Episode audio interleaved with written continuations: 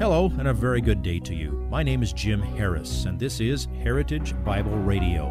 Heritage Bible Radio is an extension of Heritage Bible Church in Boise, where it's my joy to serve as the teaching pastor. Every day, we devote our radio time to studying a portion of the Word of God so you can know Him better through Jesus Christ and serve Him better through your local church. This week on Heritage Bible Radio, we conclude with our third and final message devoted to Ephesians chapter 5, verse 18. Here is the entire sentence, which includes verses 18 through 21.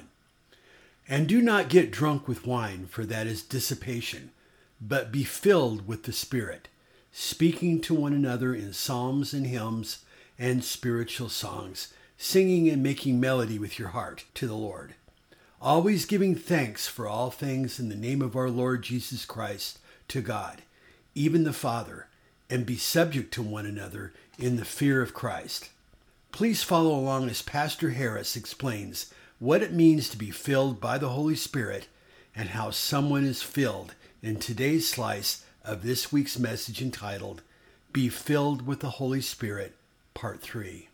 Before we leave the subject of being spirit filled in the face of temptation, You've got to understand that God understands your situation, that it isn't always possible to completely avoid tempting things or people that lead you in the wrong way. But again, the scripture is so practical, it addresses the issue about how the Holy Spirit will lead you. Look in 2 Timothy chapter 2 verse 22. Suppose you can't avoid it.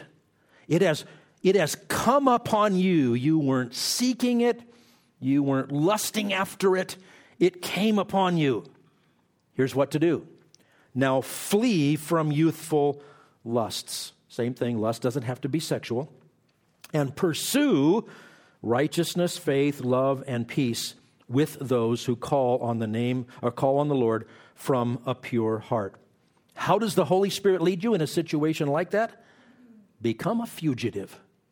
The Greek word translated flee is fugo. We get fugitive from it. The fugitive is the one that's running away from whatever is chasing. Run away from those things that yank you in the wrong direction and pursue righteousness, faith, love, and peace. And notice, with those who call on the Lord from a pure heart. Run to your Christian friends. Run to your Christian spouse. Run to your Christian family. Run to your church. Run away. The Holy Spirit will lead you, He will enable you to run as far and as fast as necessary. Think Joseph when Potiphar's wife decided to seduce him. He ran away. Again, we see the same principle. To be filled with the Holy Spirit requires you to exercise your will to cooperate with the Holy Spirit in obeying His Word, the Word of God. I think you get the point. Your potential for a consistent walk with the Spirit, your potential for being filled with the Holy Spirit is directly proportional to your knowledge of God's Word. The more you have settled in your mind, or as David calls it in Psalm 19, 119, uh, the more you have it hidden in your heart, the more readily you can respond to it. You have to have the knowledge of God's word and the willingness to apply it. The idea is very clear in the way that Paul prayed for fellow believers. Chapter 3, he was almost done with those first those great first three chapters, and look how he prays. Remember this from Ephesians chapter 3, starting at verse 14? For this reason, what reason? Well, because you're in Christ.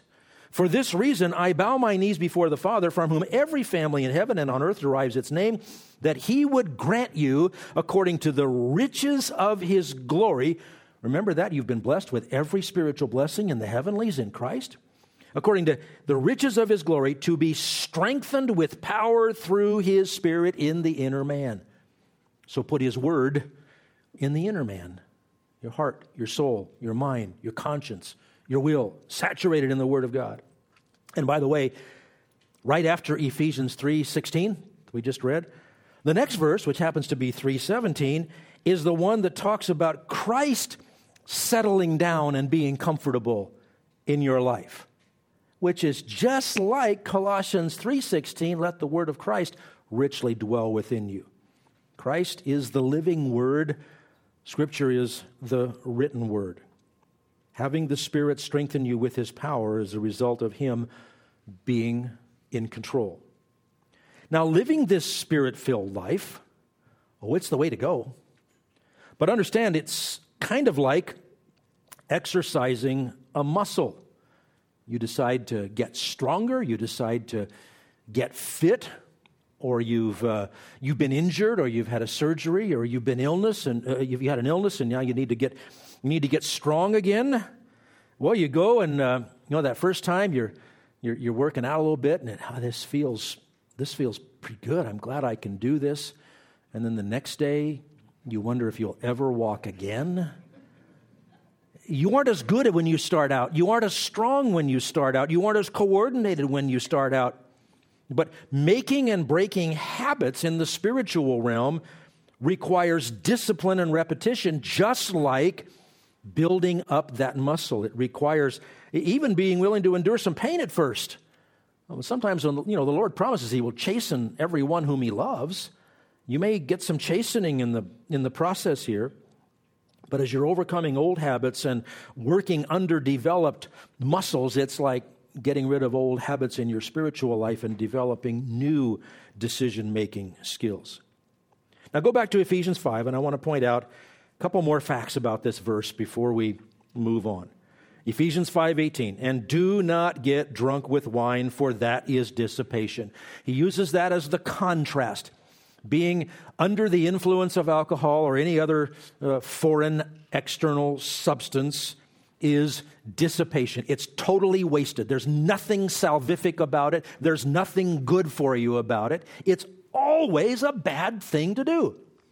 You don't need to pray about that. God took care of that for you. He told you, don't do that. So, don't be drunk with wine. That's, this is teaching by contrast. But be filled with the Spirit. Now, I want you to look at that command part. Be filled. That's the command. And here's a chance for you Greek students to have some spiritual goosebumps. The grammatical form of be filled is present passive imperative. Oh, I get so blessed when I read something like that, I can hardly contain myself. What it means is present implies something that is repeated or continuous always the way. Passive means you don't do it to yourself. It, comes from another source. In this case, the Spirit. The Spirit fills you. You don't go get another shovelful of the Spirit and fill yourself. All right? So, present, ongoing, passive, the Spirit does it. Imperative, that means this is a command. You could translate this always be being com- controlled by the Holy Spirit. He's the power source.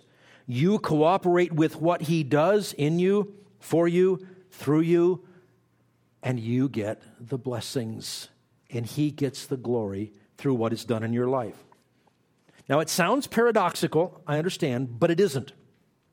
He provides supernatural enabling, but your decision is required in order to have His enabling.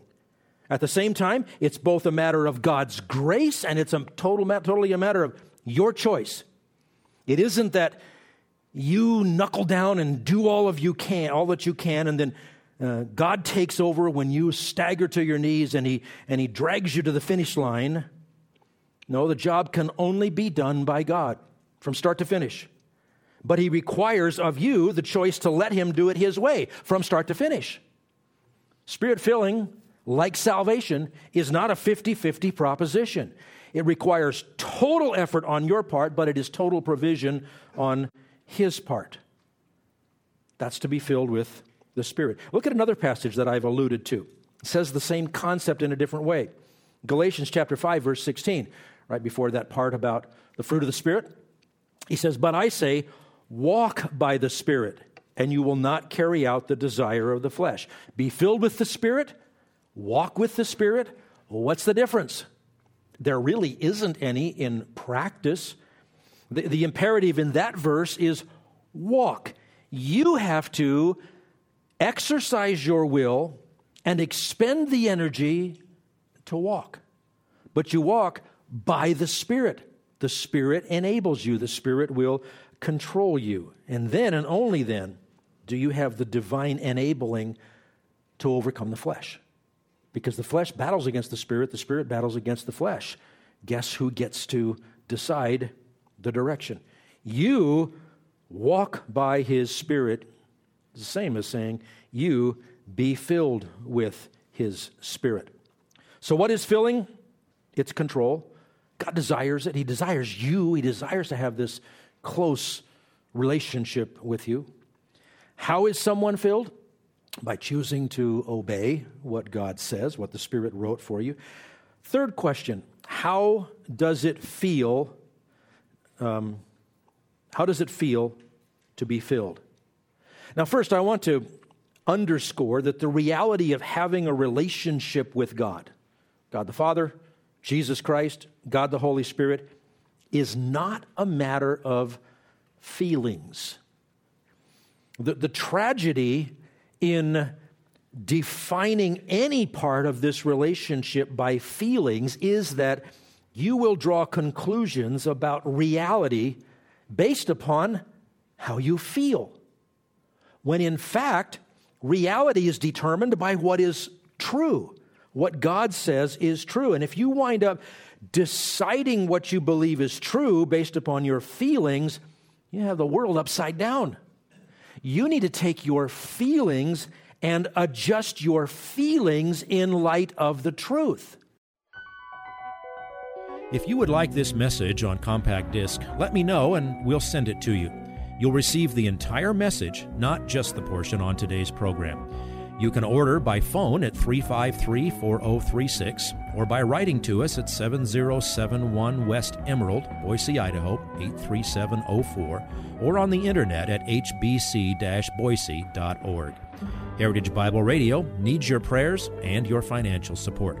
Once again, you can reach us online at hbc boise.org or by telephone at 353 4036 or by writing to us at 7071 West Emerald, Boise, Idaho 83704. And if you need a church home here in the Treasure Valley, I hope you'll visit us any Sunday at 7071 West Emerald. For Heritage Bible Radio, I'm Jim Harris. See you next time. Bye bye.